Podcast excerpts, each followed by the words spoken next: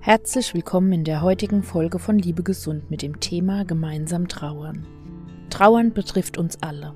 Trauer ist in der heutigen Gesellschaft nach wie vor ein Tabuthema. Man darf kurz traurig sein, aber dann bitte Tränen wegwischen und weiter. In der Realität sieht es oft anders aus.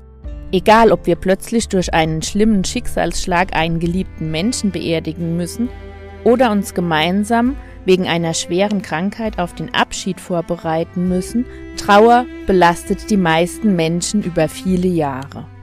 Auch die aktuelle Pandemie oder eine schwere Trennung, wie zum Beispiel eine Scheidung, bei der alle unsere Träume, Wünsche und Hoffnungen auf den Prüfstand gestellt werden, kann eine tiefe Trauer auslösen. Unser Gehirn macht bei der Art der Trauer wenig Unterschiede.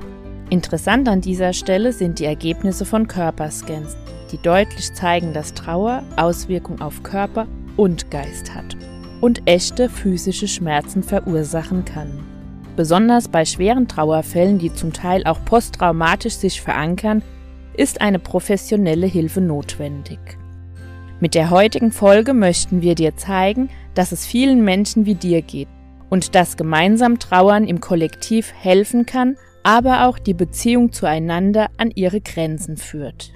Viele erwarten, dass Trauernde tief betrübt sind, schwarz tragen, ständig in Erinnerungen wandern, weinen und vieles mehr.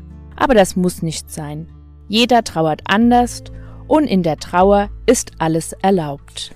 Vielleicht fühlst du dich im Trauerprozess antriebslos, wütend, erleichtert, schuldig, befreit, hilflos, um nur einige Gefühle zu nennen.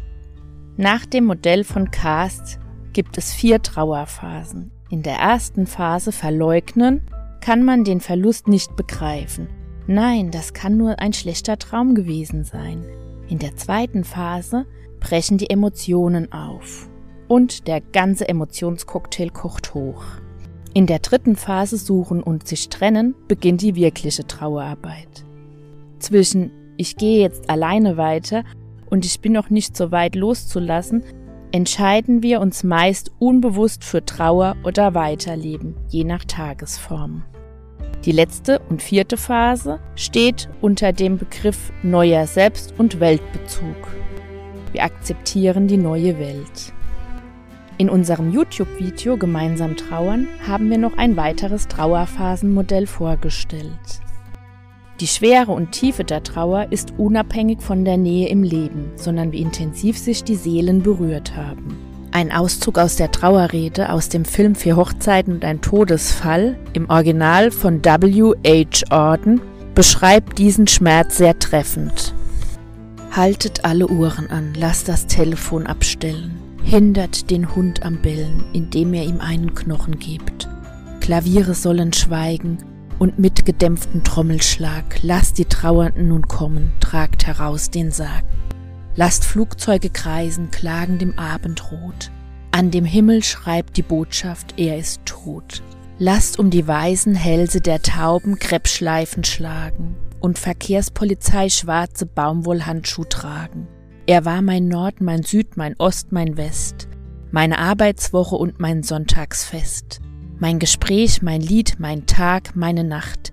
Ich dachte, Liebe währt ewig, falsch gedacht. Die Sterne sind jetzt unerwünscht, löscht jeden aus davon, verhüllt den Mond und niederreißt die Sonne, fegt die Wälder zusammen und gießt aus den Ozean, weil nun nichts mehr je wieder gut werden kann.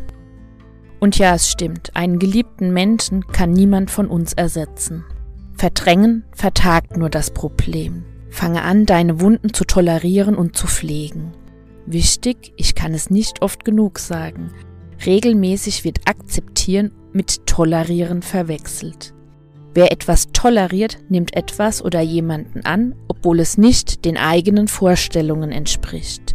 Die Suche nach einer annehmbaren Lösung ist der Weg zur Akzeptanz.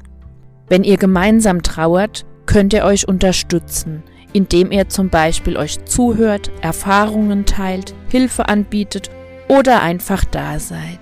Aber auch ein Rückzug oder ein Nicht-Traurig-Sein gehört zu einer Trauer und es ist gut, wenn diese frei von Beurteilung bleiben. Gerade bei Krankheit verabschieden sich manche von uns schon zu Lebzeiten und können den Tod gut akzeptieren bzw. fühlen die Erlösung von der Lebenslast. So kann der Verstorbene im Herzen, also in den Handlungen, in den Werten und in den eigenen Erinnerungen weiterleben und mit dabei sein. Zusätzliche Trauerrituale wie zum Beispiel ein Trauerstein können die aktive Trauerarbeit unterstützen.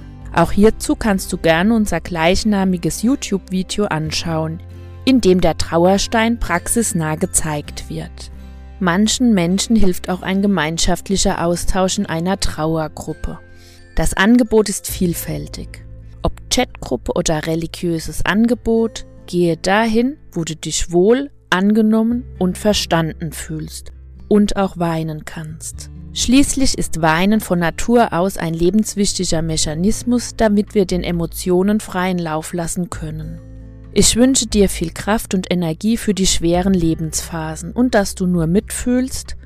Mitleiden aus Solidarität belastet alle. Gerne bis nächsten Freitag um 19 Uhr, wenn unsere nächste Folge live geht. Am Mikrofon war heute für dich Stefanie von Liebe Gesund.